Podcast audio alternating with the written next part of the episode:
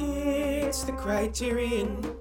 It's the criterion. Criterion. Criterion. Criterion. N. N. N. N. Project.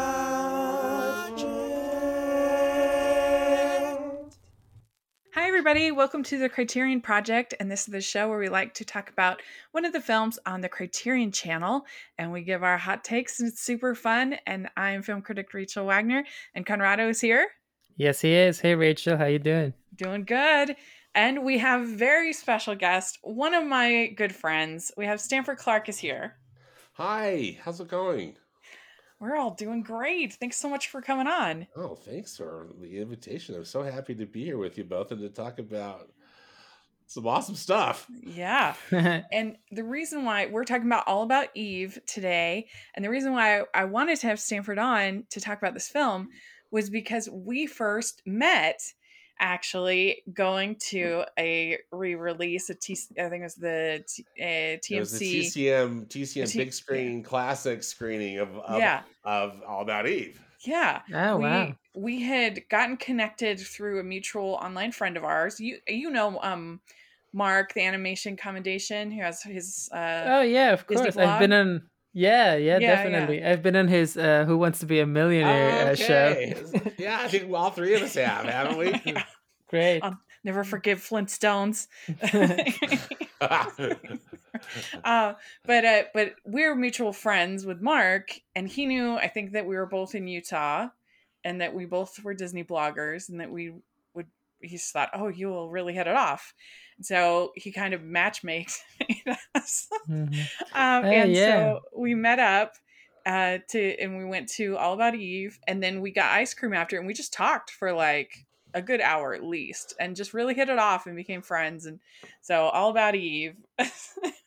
Fantastic. yeah so uh, it's been it's really great. fun and we've done the uh, talking disney podcast where we reviewed every single film in the disney canon we just right. finished uh, in december so that was pretty fun I've been on that one too.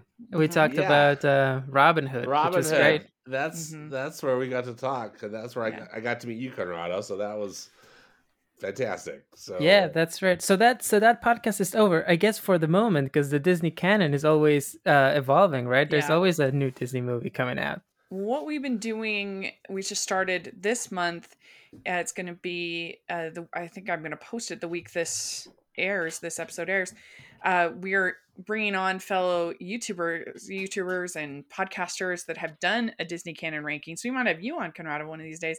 And we're talking to them Ah. about their ranking. So we have dave lee on in february uh, who has a great uh, animation uh, youtube channel. We're going to talk Mhm. to him about his ranking. And so that's kind of what we're doing uh, these next couple months before um, Strange World comes out in um, September. Uh, Oh, so- that's great. That sounds yeah. like a lot of fun. You should also have our previous guest Tim Braden on. He is also a big Oh. Disney canon guy. He also rewatched the movies recently. oh, that's a good suggestion. I'll have to write that down because uh, a lot of people have reviewed the films, but not all the films. And I think there's something special when you have that Mhm. full canon watch in. Yeah, And, that's right. yeah, so it's it's been super fun. And but Stanford, since this is your first time on this uh, show, why don't you introduce yourself to our our listeners? Well, thank you. As Rachel said, we uh, we uh, met over a classic film. Uh, you know, through through a mutual friend. I, I'm a big uh, just a movie buff, but I, I particularly love classic movies too. I have a movie podcast and blog, uh, which I call Movies Past and Present. So Mm. it's available at moviespastandpresent.com and all- and and also on all all places where you where you get podcasts. Um, also at moviespastandpresent.com, I've got a, a blog, and when there's time and interest, I try to put together an article or something.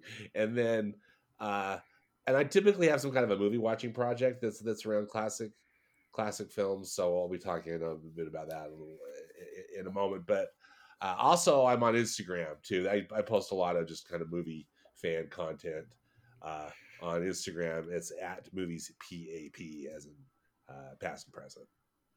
Great. Yeah, yeah. Well, what we like to do on this show is first talk about what we've been watching. And so, Conrado, why don't you start? What have you been watching recently? I'm so happy you're asking me this, Rachel, because I, as the time we're recording, I just spent all day yesterday at the Museum of the Moving Image doing a marathon of all four Jackass movies. Jackass, Jackass number two, Jackass 3D in 3D, which was great to see in the big screen, and the newest movie in the franchise, Jackass Forever, which is out now in cinemas for the people who are listening. I am a big fan of Jackass since I was a teenager because that's what it was on when I was a tween, and um, it was really great to see them on the big screen. Um, I went with my wife, who is also a fan, and it was really great. Um, and I thought I would bring it up because it was happening at the Museum of the Moving Image, which you know is kind of like a prestigious institution, and there was a Q and A afterwards, and uh, the curator of the museum, Eric Hynes, interviewed Spike Jonze and Johnny Knoxville, and they and he was mentioning how Jackass has kind of become a little bit of a you know prestige brand, you know, relatively speaking, from compared to when it came out, because the latest movie is getting great reviews and it's it's a New York Times critics pick, and you know, I feel like the culture has kind of caught up with it, and it's become this kind of um performance art you know i'm not going to be the first one to say that it's been said to death but a lot of people have started to compare jackass to kind of like silent comedy like buster keaton and definitely in some of the movies they recreate some of those stunts that he did back in the day. And um i just think they're very clever very funny movies in terms of like visually uh, funny gags and obviously death defying stunts and also you know very gross teenage boy kind of humor but um, that's what I love about them, and that's why I wanted to bring it up in this podcast specifically because it's something you wouldn't expect for the Criterion Project. But I think the discerning audience member, especially the starting with Jackass number two, I think the movies really find a very interesting style and a very funny, clever visual language that it's mm-hmm. honestly a, a much more interesting use of, of comedy visually in, in movies than a lot of other comedies that may, especially mainstream comedies that come around especially in the last couple decades. So i think it's very interesting to view it in that way. Mm-hmm. yeah i have never seen i'm sure it's a huge shocker i've never seen a jackass film. Yeah i don't know if it'll be your kind of humor rachel although you might appreciate some of the stuff uh-huh. they do uh, just in terms of like how most mostly the kind of like the stunts stuff like the phys- yeah. like you know but i think there's a lot of gross out humor that you would not appreciate for sure. Is it just painful though at a certain point to watch? Especially four of them in a row. Um it was it was ah! honestly it was kind of exhilarating for us. It was it was totally immersive experience. it was a lot but it was very fun. There was breaks in betweens which was good oh, but oh, um good but it was also just like a totally immersive experience, which was great. Uh-huh. If something like that ever plays your town and you're listening and you're at all interested, I would recommend an experience yeah. like that. so was Johnny Knoxville there? Or yeah, was it... he was there. Okay, he was there at the uh, after the at the it ended with uh, kind of like a preview of the newest movie, and he was there and um, he answered some questions from the audience, and he was uh, very nice. He looked very sharp. He had a really nice jacket. So you haven't seen the the new one yet? No, yeah, I saw it last night. It was oh, great. Okay. I loved it. I mean, oh, I loved I love all of them, and I do think that um, the newest one is really great. You can tell that it's been ten years since in. Uh, well, you know, there's the interesting way in which everyone is kind of older, but there's also new people, younger people coming in. But also, um, they spent 10 years like thinking up of things that they could do and writing them down. So every single moment and every single stunt is crazy. It's like some of the craziest things i've ever seen. So it def- they definitely go for it. Yeah yeah. Wow. That's an experience that's for that sure. that is an experience I, I, I, love it. Uh, uh, jackass isn't really my thing. I've, I've i remember watching I, mean, I watched the show on mtv some mm-hmm. but it was just too gross for me or, or, mm-hmm. or too just mm-hmm. uncomfortable. Um, and I saw the first film. I haven't seen these other films, although now you've got me interested possibly in seeing Jackass Forever, but I don't know. I'll actually keep you posted. Yeah, let me know how it goes. Okay. But Stanford, what have you been watching? Well, so as I mentioned, I always like to have some kind of a movie watching project each year. This year, I'm doing a deep dive into uh, the films of 20th Century Fox, uh, Mm. specifically from when that the company started or the studio started in 1935. Um, it started with a merger of 20th Century Pictures and the Fox Film Corporation, and then they became 20th Century Fox.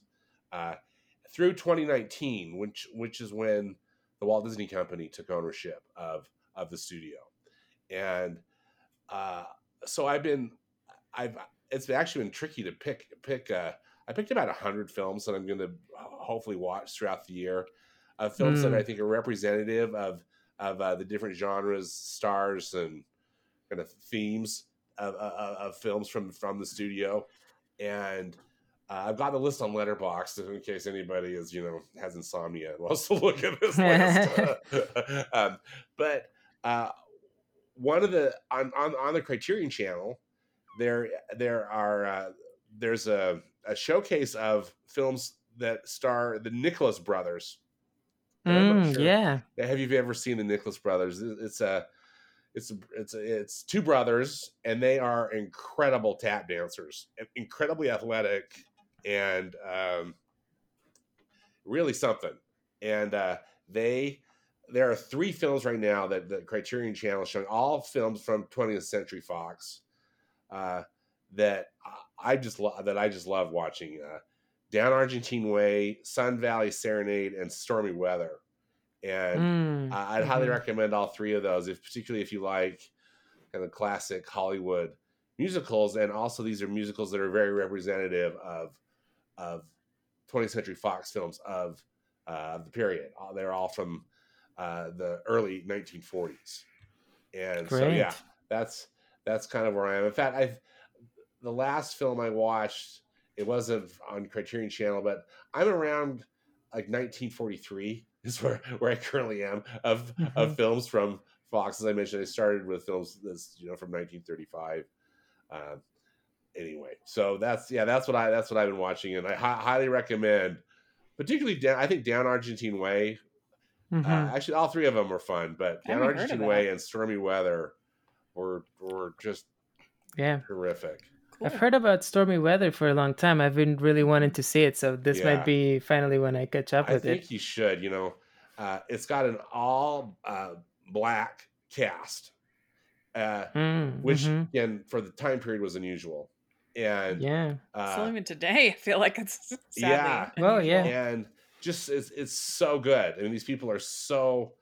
Uh, the cast is just phenomenal, and yeah. Lena and looking, Horne is yeah. in it. And of course, the Nicholas brothers are in it. Cab Calloway. Um, I just I just loved it.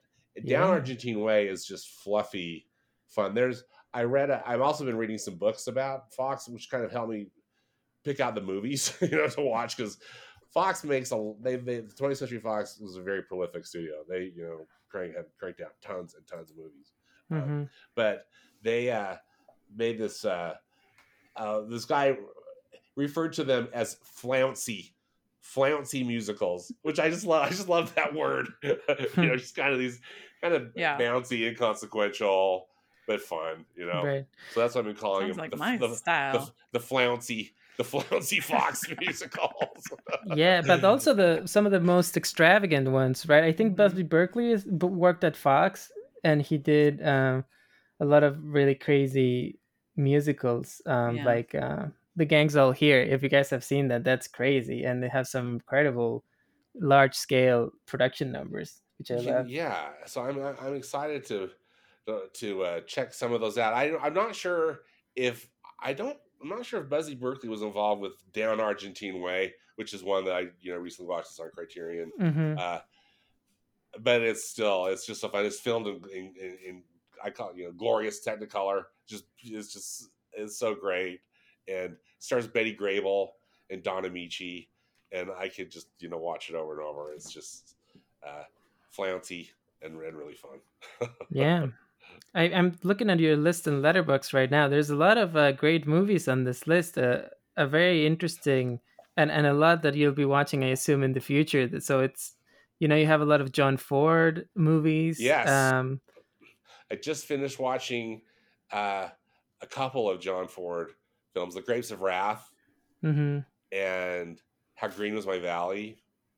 And, Yeah. Uh, yeah, John Ford made some Fox, films for Fox. In fact, Darryl F. Zanuck, who was the, the guy who ran Fox for many years, uh, he really wanted to get a long term contract with John Ford, and John Ford uh, opted to stay independent Right. and, and and yeah, made made films elsewhere. But wow, he's sure got a signature style, and I I love watching. Sure loved watching those.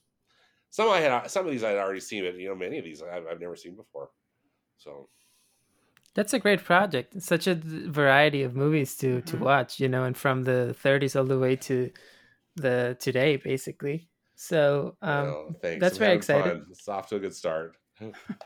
Well, I thought that I would give a little sort of recap uh, to my experience at the Sundance Film Festival. Of course, it was virtual this year. Unfortunately, it was a bit of a bummer, but it is what it is. And uh, the, it's it was a weaker year for the festival. There weren't really any movies that I loved that I'm like super hyped on. You know, kind of very passionate. Like I was with Together Together last year, which was one I really loved and then Flee last year I really loved, uh, but uh, this year nothing I'm like super pumped about, but some some solid films.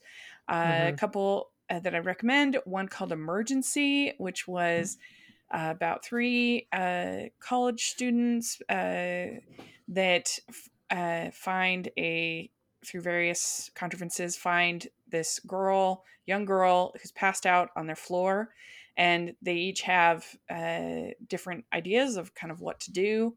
Um, they're three people of color, um, college students, and it's both funny and incredibly tense, and what I thought well done um, and uh, surprising at times. Uh, so that was my favorite of anything that I watched at the festival. It starts with something very shocking, um, and then kind of goes from there. Uh, and what was uh, the name again? it's called Emergency, Emergency. All Mhm. right. and it's made by the same person who last year made a movie called R and J, which was kind of a um, uh, a new take on Romeo and Juliet, all done through social media. Oh, I thought it was clever. I I liked it. It was out of South by Southwest, but a lot of people didn't like it. But I uh, I think he's an interesting re- an interesting director. Yeah, I'm trying to Yeah. uh, find his name so we can. Carey Williams. Carrie is his name. Williams. There Yeah. you go. Yeah. All right. And so then another favorite is called Brian and Charles. And this is just a sweet movie about a quirky guy who builds a ro- a seven foot robot to be his friend. Uh, yeah, it sounds like a Sundance movie. yeah. and I guess it's based on a short. And so I'd be curious to see the short uh, because there are uh, many times when I feel like, oh, this Sundance movie would be better as a short. So I wouldn't be surprised if that's the case. but uh but i thought it was charming and sweet and funny and so yeah i liked that one um All right. another one i liked is called Dual and this is a sci-fi movie uh starring karen gillan where they're in a dystopian. And in this dystopian when you get a terminal illness you can have a choice whether to create a replicant of you so that your family doesn't have to live without you. But so she does this and then she has a magical cure and she's saved but all this she still has to deal with this replicant. And i guess what i liked about this is that i thought it had a little bit of a sense of humor. It wasn't one of these like sci-fi movies where I, where people are just staring into space all the time and are super self-serious and i'm just so bored with those movies. And there was one at the festival called After Yang that everyone else seemed to love but i thought was super dull. And i much preferred this that was like a little fun. It was a little goofy. It was it was still a sci-fi story. Um, aaron paul's in it. He's good. Has some fun action. I liked it uh, so those are my f- three favorites of the All right. festival um, there was a lot of good documentaries one on lucy lucille ball and uh, desi arnaz called lucy and desi which i would think is way better than the sorkin movie um, and then uh, Free Cho- Free Chol Lee very interesting documentary about this uh, man who was on death row named Chol Soo Lee in the 70s. And through this grassroots movement, they ended up getting him off death row. Um, and uh, one called Fire of Love about this couple in the 80s that were volcanologists, which I didn't even know was a thing. And their, their footage was so incredible. Um, there's one called The Princess, which was all about Princess Diana, all told through media coverage of her life, which I thought was an interesting approach. Hmm. Um, Was that by by the guy who did Amy? Asif Kapadia, Uh, is that right? Because that sounds like something he would do, but I don't think it is. It's got directed by Ed Perkins is the name. Oh, all right. Well, Yeah. that sounded very similar to Amy, so I thought maybe it was the same. oh yeah, the the Amy Winehouse. Amy Winehouse, yeah. Yeah, similar. Yeah, I think at this point we should really get into All About Eve because we've been going for a while. So, um, why don't you take us there, Rachel? Yes. Um, So, okay. So, All About Eve. Uh, of course, this is the classic uh, film um, about the uh, um, the aging stage actress who gets subtly usurped by the young uh, the young starlet who they don't realize is uh, trying to get her place in Right. uh, the the stage. Um, and of course, it's famous for being nominated for the most um, for 14 uh, Oscars, win- winning six, including Best Picture.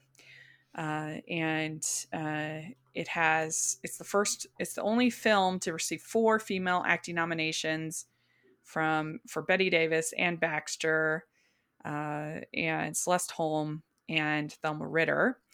Uh, Mhm. And it's widely considered as one of the greatest films of all time. Uh, it was one of the first films, 50 films to be selected for preservation by the, by United States Library of Congress and deemed culturally, historically, or aesthetically significant. It was ranked number 16 on AFI's uh, 100 Best American Films. So it's it's it's quite the achievement, and uh, a classic. yeah, Yes, but also indeed. very important to our conversation. It's a 20th Century Fox I was movie, say, so it's a Fox movie, produced by Darryl F. Zanuck, and and uh, yeah, brought home a, Best Picture award for the studio, and and and it's just yeah, just one of their one of their really great films. yeah. Uh, so Stanford, what did you think? Kind of revisiting it, how did you feel about it? Oh, I'll watch this movie anytime. You know what I mean? I uh, I just I, I thoroughly enjoyed it. I I watched it on Criterion. Uh, you know, appropriate to, for the podcast, right? But I have a copy of it because because because I Rachel kindly gave me one as a gift. um, but I just this I the movie special. It's it's uh, it's so uh, biting, but so so brilliant. I, I'm in awe of of Bette Davis's performance. Uh, Mm, and. Baxter is so good though too. And but uh uh everybody, I just think it, it, it, it's a perfect cast, perfect script, terrific direction, and I you know I would dare say it's it's a perfect movie uh, for me. There's not one thing I would change. yeah, Yeah, Rachel, I think you feel similarly, right?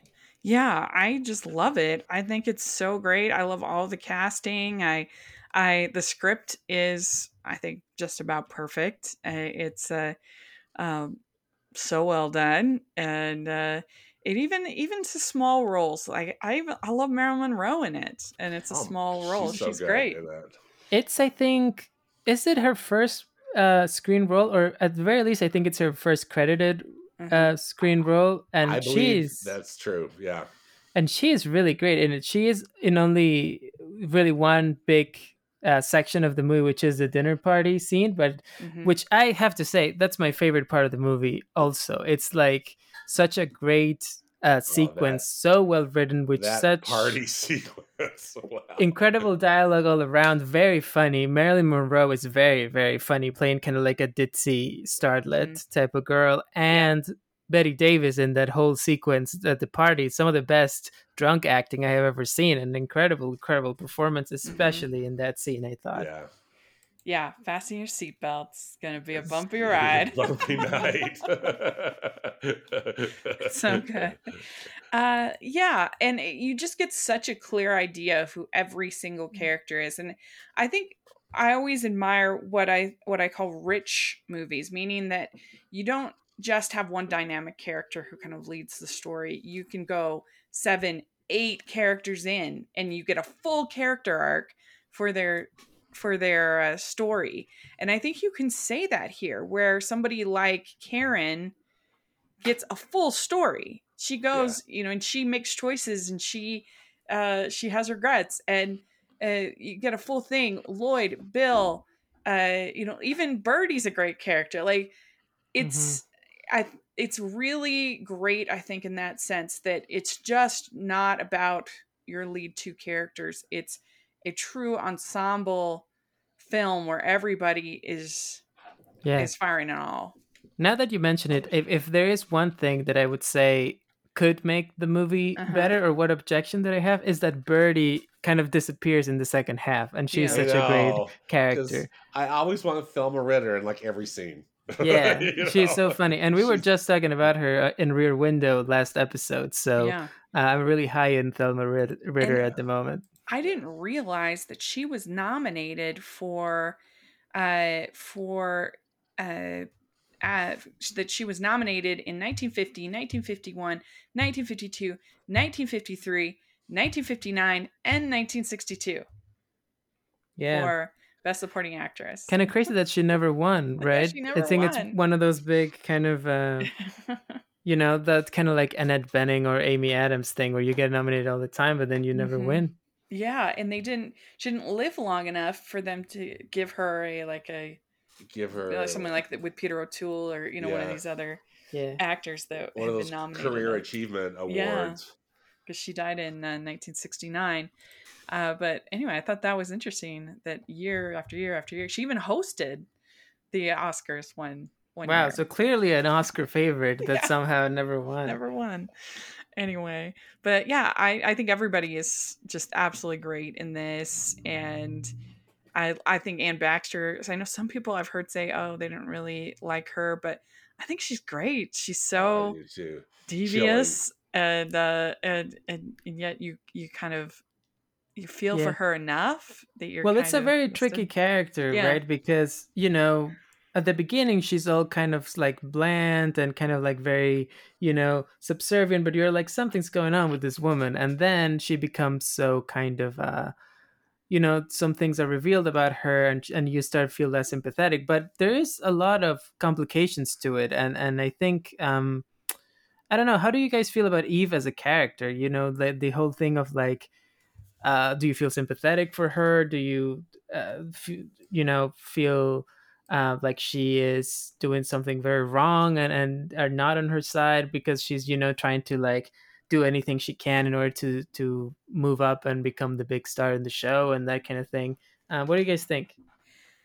I, it's hard not to feel for her at first, but then when you learn that that was all all a manipulation, she she was basically playing the the dead husband card, uh, then you kind of don't like her. I mean, somebody that's gonna you know pretend to have a pretend to have a uh, husband who died in the war. That's pretty low.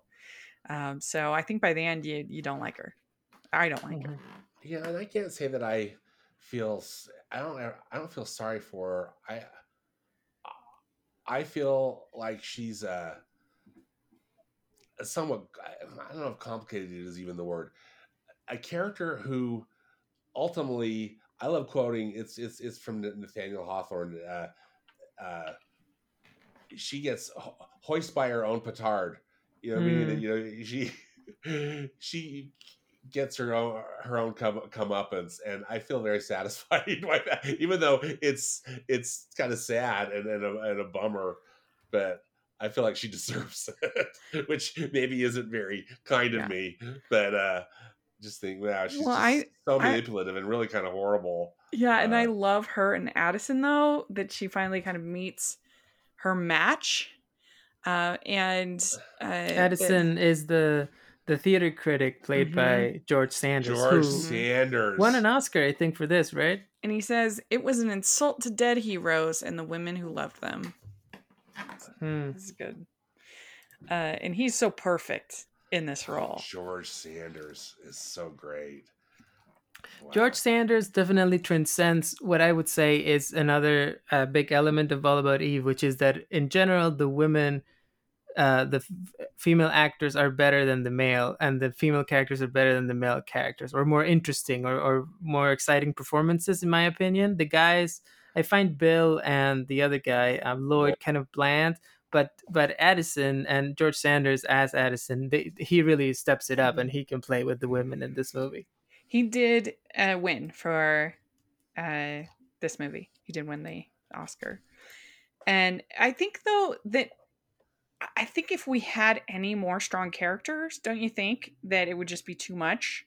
I think we kind of need Bill and Lloyd to be. Oh yeah, of- yeah, yeah. I, don't- I don't say it as a as a criticism of, of the movie necessarily, but I'm just saying like they those are characters that are not there to be flashy or Yeah. like some of the most exciting ones. But but George Sanders as Addison, he, that's a, a flashy character. Yeah, yeah. I agree. I mean, what did you think, Conrado, uh, rewa- uh, or watching this? I thought it was a great movie. I had a great time. Um, it made me think about it a lot because I've, you know, I went to school for theater, so I've been doing theater for a long time, and I live in New York. So um, I was thinking a lot about the world of theater and and and arts and that kind of thing, and how um, the movie, I think, in a very kind of canny way, uh, really captures the the fact that you know, even though Eve is a very um, it, well, I- don't know about very, but in many ways an unlikable character and and a complicated character, like Stanford was saying. Um, it is true that in the theater, um, and and, in, and in, especially in professional theater, I feel in my you know limited experience that I've had with it, that it really is populated by people like Eve, like you know people who are very uh, obsessed with getting what they want and are incredibly ambitious, incredibly hardworking, and will do whatever they can in order to get, uh, you know, their dreams to make their dreams become a reality. And that, and but also they have to be that way a little bit because the other people who are there are just kind of um, people who've like kind of stumbled into it because of certain kind of privilege or connections, like the other characters in this movie, who feel a little bit entitled to their place there, you know, and a little bit complacent, and that can make that drive and that uh, a little bit feel a little bit uh, uncouth or, or less likable or, or, or less understandable because for them, um, it's just the reality of their world, you know. So I thought that was very interesting, and it was very well observed uh, way of putting it without making it too much of a everybody's unlikable kind of thing, but a more of like a very nuanced in that way. I guess is what I'm trying to say. Well, it does feel like sort of this cycle of. Uh, uh, it feels like this cycle of the theater, where you know at the end you have Phoebe there, doing the same Mhm. thing to Eve that Eve did to Margot, and Yeah. you know that this cycle kind of just keeps going And and, very going. Definitely, and also very aware of the way that um, women, as they age, are also treated in the theater and in the entertainment industry, and how that is the cycle and the recycling aspect of it. You know, it's like very threatening to be a, a as big as a star as Margot Channing, even uh, seeing that there's younger people coming for your roles and coming to be the next big star, and people will toss you to the side. You know, eventually. So that's Mhm. also I think very um, very well portrayed and also very beautifully acted by Bette Davis, who I have to say one of the great great performances I've ever seen on film. I- think she was so fantastic and so great at being biting, delivering the comedy wonderfully, not missing a beat, and also being very very vulnerable. Uh, you know, being a very strong and a very vulnerable character at the same time, which is very uh, very tricky. Yeah. Yeah. Because you you do feel for her in a way that most sort of egotistical type of characters you you have a you don't feel for but uh, she has these vulnerable moments that i think help you. Mm-hmm. and she's such a good friend you know that it makes you like her because she has all these great you know these friends who love her Yeah, well, well, like you were saying before, Rachel, it, it's because it's such a rich character, you know, with Mm-hmm. very with a lot of dimensions to it, and and I think that's what the movie really benefits from, and especially in the, I would say in the main ladies uh, that you, well, I would Mhm. say in Margot Channing and also in uh, Karen, um, and and to a degree in Eve, although Eve, you know, obviously because of the nature of the role, she remains a little bit of an enigma and a weird kind of presence for a lot of the for the first part of the movie, and you don't really get to see her full extent until the end, right? hmm And Stanford, would you say that you're suspect of Eve immediately? I mean, it's hard because we've now seen the movie so many times, but uh, do you think they do a good job of kind of her character arc? Oh, I do. I think the way that she's slowly revealed to be who she actually is uh, Mhm. is expertly done. She, you know, initially because because she's so gracious and because she's so subservient, it's to me it always seemed weird. Yeah, it's a little too gracious. Yeah, right? yeah. There's like something is up with this, you know, character, and sure enough, uh, you know, and I didn't. didn't- didn't- I'm just trying to think about one of the one of my earlier watches of it, but uh, not sure if if I'm if I initially thought that she was gunning for, you know, to to take over Margot's, you know, to become her, or you know, just to take over for her, but you could definitely tell that something something weird was going on with this woman. hmm Yeah, and this is absolutely a movie that I don't think you could gender swap. There's just something about age and being a woman that's different than for a man. Even even Mhm. today, I mean, I just had my 41st birthday. Um, Wow, happy birthday. I know, thank you. Um, but there's something about, I guess, the options and the way society treats you, and just the things that happen to our bodies that's just different for women than for men. And uh, so I think there there's a sort of desperation on the part of Margot that I I think is very easy to kind of relate to and understand even today. Definitely, and I would add to that as well. There is a very, uh, which is very well used in the movie, a very a dis- kind of like a societal discomfort that we have with ambitious women, which is also plays into true. the whole Eve thing, you know, and how Eve is seen by the characters, and how uh, how how reproachable we might find her um, because of that as well. And I and I think well, you know, we'll talk about remakes later, but I feel like a there's a version of this movie that could get made today. I think that would present Eve as less of a you know in a more um, protagonistic, even more sympathetic, or or kind of in a in a you know girl boss kind of way. Like she gets Mhm. away with it in a not like Gone Girl, but maybe like I, Tonya or something. You know, Mhm. like those like anti-heroes that are kind of like Yeah. celebrated now. hmm Yeah, I agree. Well, let's talk about our questions. So, first, why is this criterion worthy? It kind of, I feel like it sort of goes without saying, but for the record, Conrado, what do you think? I think that this is a, a very uh, a great movie. I would say. Um, I think that maybe I'm not quite on the same uh, level as both of you guys who have seen it so many times and clearly love it so much. This was my first time seeing it, so maybe that uh, will also grow over the years. But I would say it's really great. Just not. I wouldn't put it a level of a masterpiece. I would say that the performances to me stood out from the beginning. The script I also thought was very clever, but I also have a couple of kind of like moments that I that I'm still trying to work through.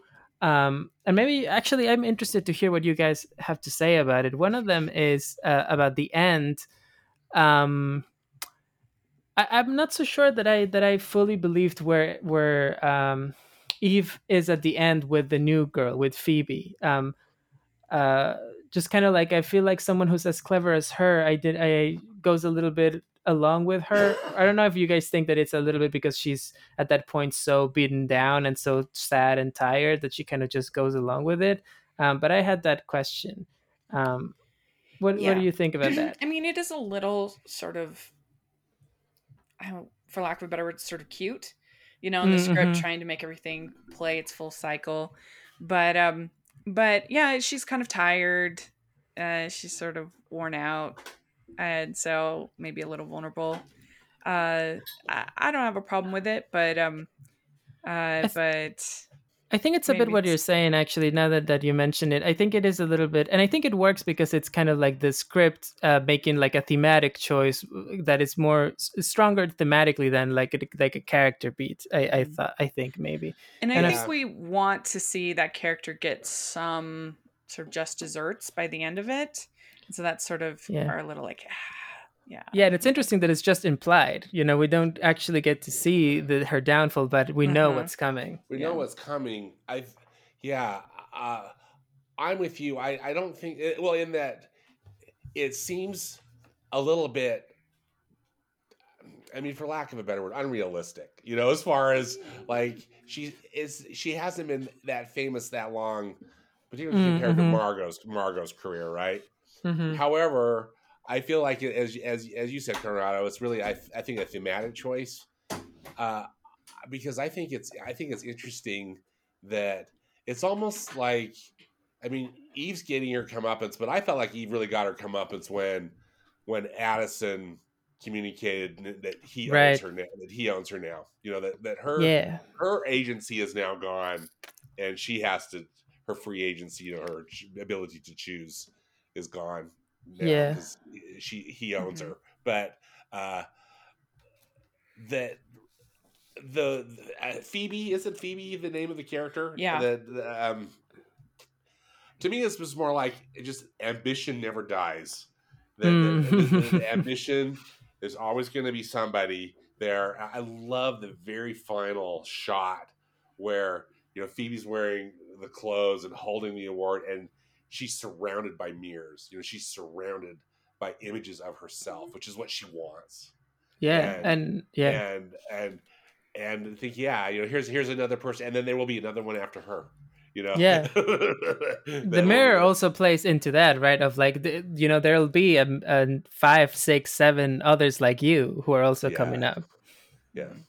We should probably mention that this uh, was directed and written by Joseph L. Mankiewicz and is in the uh, Mankiewicz collection uh, on the channel. So that's another reason why it was, you know, on the channel. Mhm. Um, and uh, but yeah, I mean, it's definitely a very worthy film to to have on the Criterion definitely channel.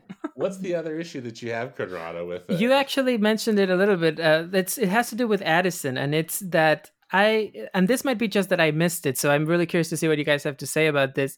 I don't fully understand what his motivation is with with making eve or, or you know into getting eve to be who she is and in helping her out so to speak and then finally owning her at the end. Um i didn't fully understand what was going on there. Like, my impression was that it's kind of like a you know gossip columnist kind of thing that he just wants to have like some sort of power. Is that what's going on or is there something i missed I think he sensed a, a similar ruthlessness between the two of them. Uh, it, I guess a, almost a kindred spirit in that sense. Uh, that uh, um, you know, he says you're an improbable person, Eve. We have that in common, and Mhm. uh, so that I think is what he likes about her is that um, they are sort of intellectual equals in his eyes, and that uh, you know he says, "Do you have the same contempt for me that you have for them?" No Mm. kind of thing, and I think that's why he's sort of intellectually attracted to her.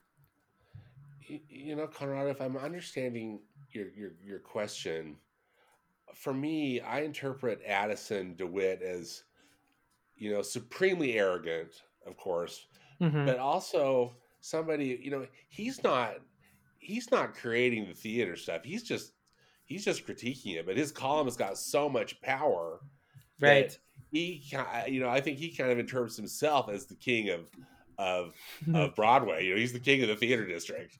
Uh, yeah and and uh, everybody just better just, just get out of his way. And he, you know, he he he makes the decisions. I I feel like with Eve, it's it's like I think for him it's like she's disposable uh, in a way, in that you know, sure he'll be able to take advantage of that, but also just like with Phoebe, I think there's like there's for him there'll always be somebody else too. You That's true. As far as his his uh his control, you know, his wanting, his desire to control people and, and to be king of the hill. Uh, Yeah. Yeah, And he So does this- bring feel like this- Marilyn Monroe to the party, so that shows he always has like a new girl coming that he kind of wants to bring into the fold. Yeah, exactly. That he's kind of. I felt like that stuff with Marilyn Monroe was almost like he was auditioning the character. You know, he was auditioning her. yeah, Mhm. totally. you know uh just anyway exactly and so there's yeah i think there's already somebody else in the wings that's how i at least that's how i that's how i interpret it Yeah.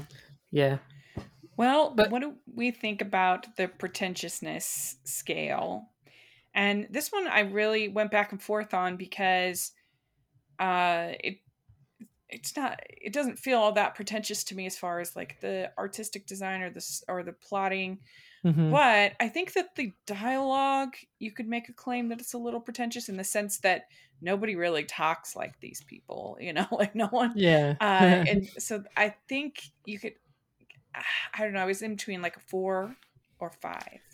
What do you think, I- I think you're onto something because I think there is something pretentious about the uh, themes of the movie and the environment of the movie, right? The whole world of theater and this like intellectual people, and like you were saying, the way they talk, everyone is very catty and very clever, kind of like in an Oscar Wilde kind of way. So um, I definitely see something there that it's kind of like a little bit uh, highfalutin about it. So, but but I, at the same time, like you were saying, it's a very straightforward classic Hollywood movie. So I wouldn't go higher than like a five or something like that. Um, Stanford, what do you think?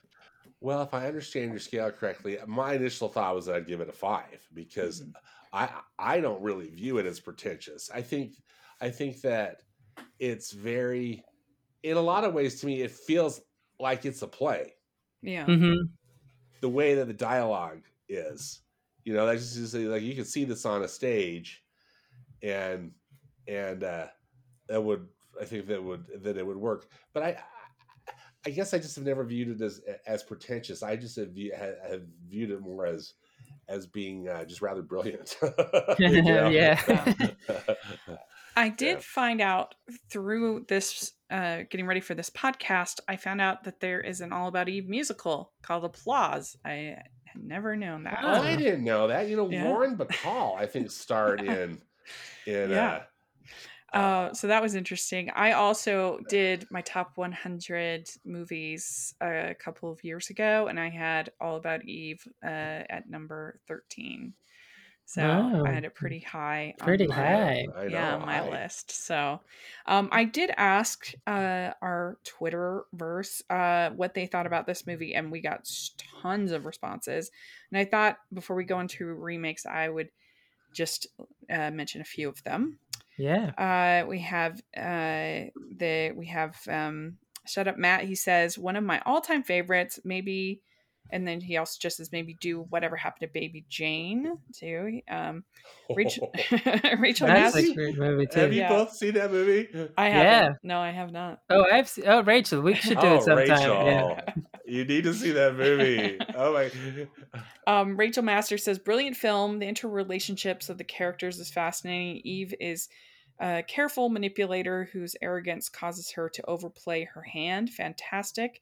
She says, my favorite line is, is from Addison. Is it possible, even conceivable, that you've confused me with that gang of backward children you play tricks on?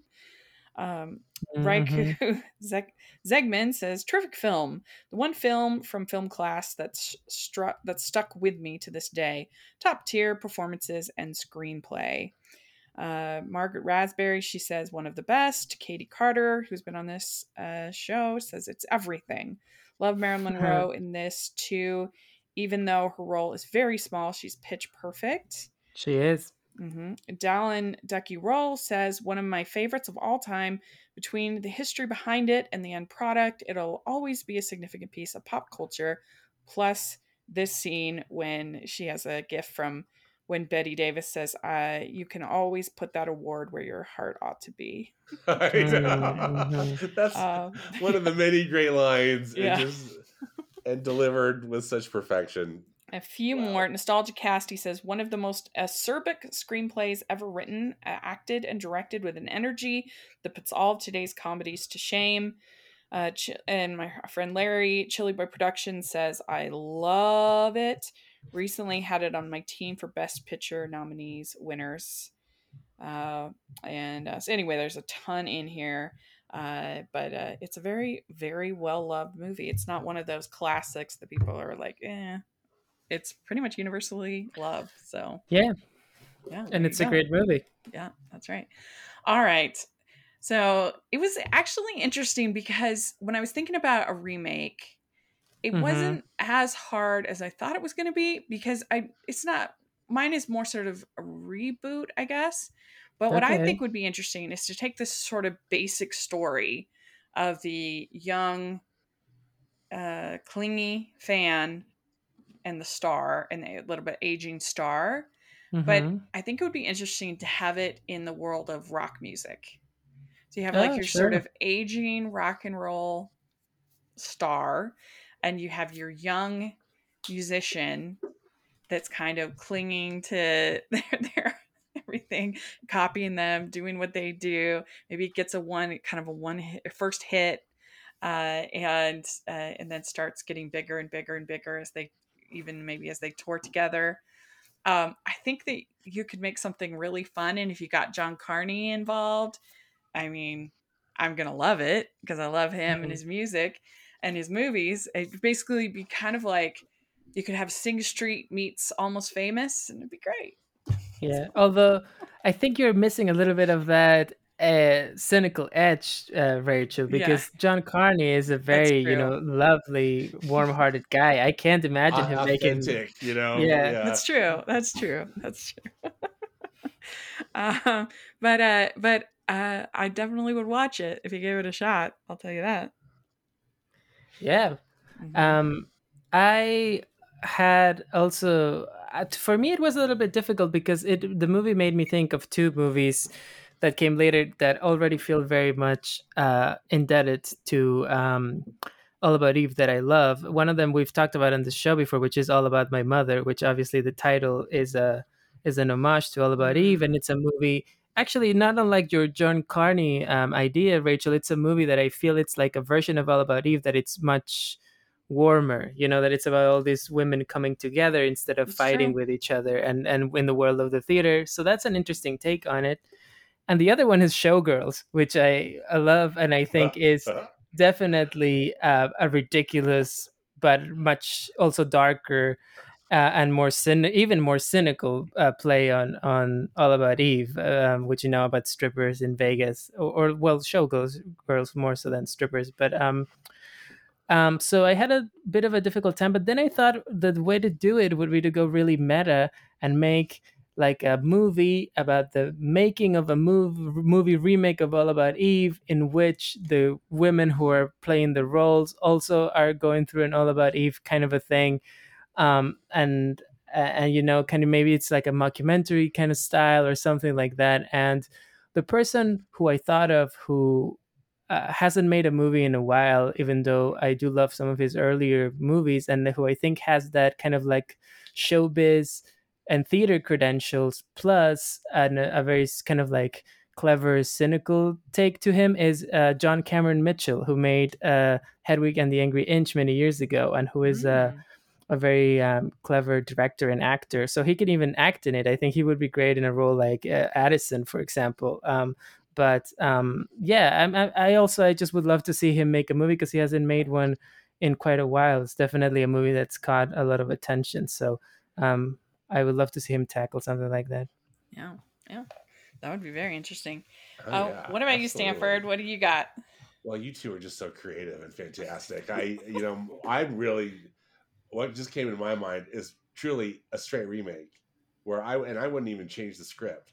What I might change is, uh, or change some of the settings that they would Mhm. be current, you know, to to uh, modern day New York City.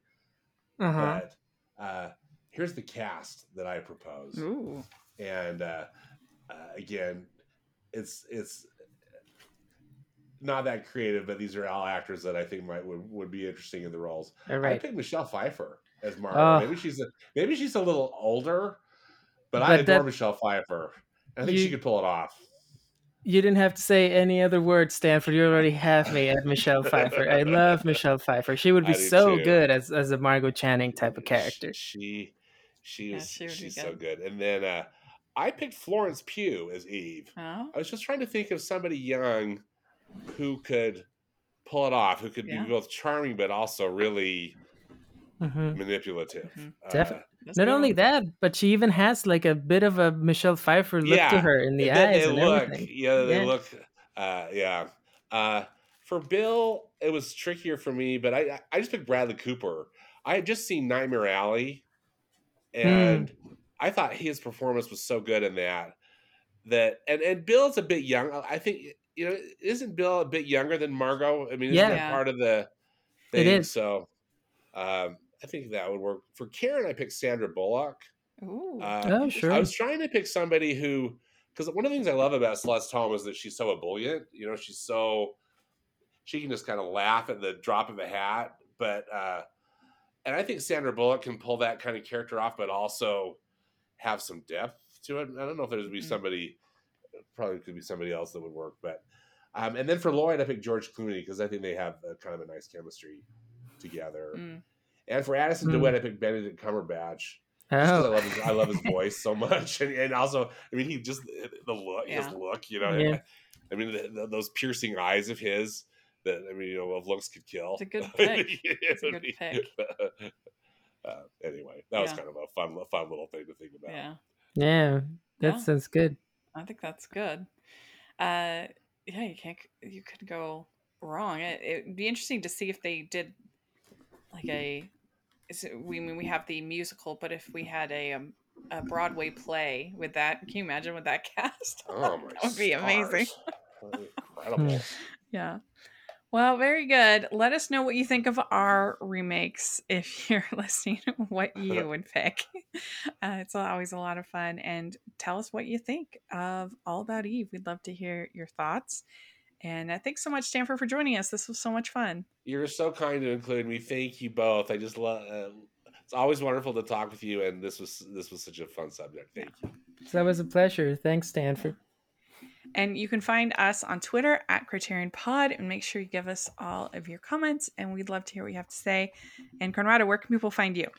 People can find me on Twitter at Coco Hits NY. Um, and you can listen to my other podcast called Movie Marriage Foreign Invader, which it's going to be on the show notes, the link. And um, you can also watch my web series Wormholes, which has a second season coming up very soon in the next couple of months. So uh, you guys can be on the lookout for that. And I forgot to have you announce our next uh, pick. Oh, that's right. So next time we are staying in the 50s Hollywood uh, realm. It seems like we have a bit of a mini obsession with the 50s and Hollywood lately. But we're going to be talking about the movie Imitation of Life, directed by Douglas Sirk. There's a Douglas Sirk melodrama section on the channel. And, you know, both Rachel and I love uh, some good old fashioned melodrama. So we're going to be talking about that and hopefully having a good time. It's going to be fun. So, Stanford, how can people find you? On Twitter, I'm at Stanford Clark. As I already mentioned, I've got a movie podcast and blog, which can be found at moviespastandpresent.com. And please follow me on Instagram. Uh, my handle is at movies PAP, as in past and present. And you can find me at Rachel's Reviews, all of our social media, iTunes, YouTube, and on Rotten Tomatoes. So check that out. And also check out the Hallmarkies podcast. We have a ton of fun over there. So thanks, everybody. And we'll talk to you all in a couple weeks. Bye, everyone.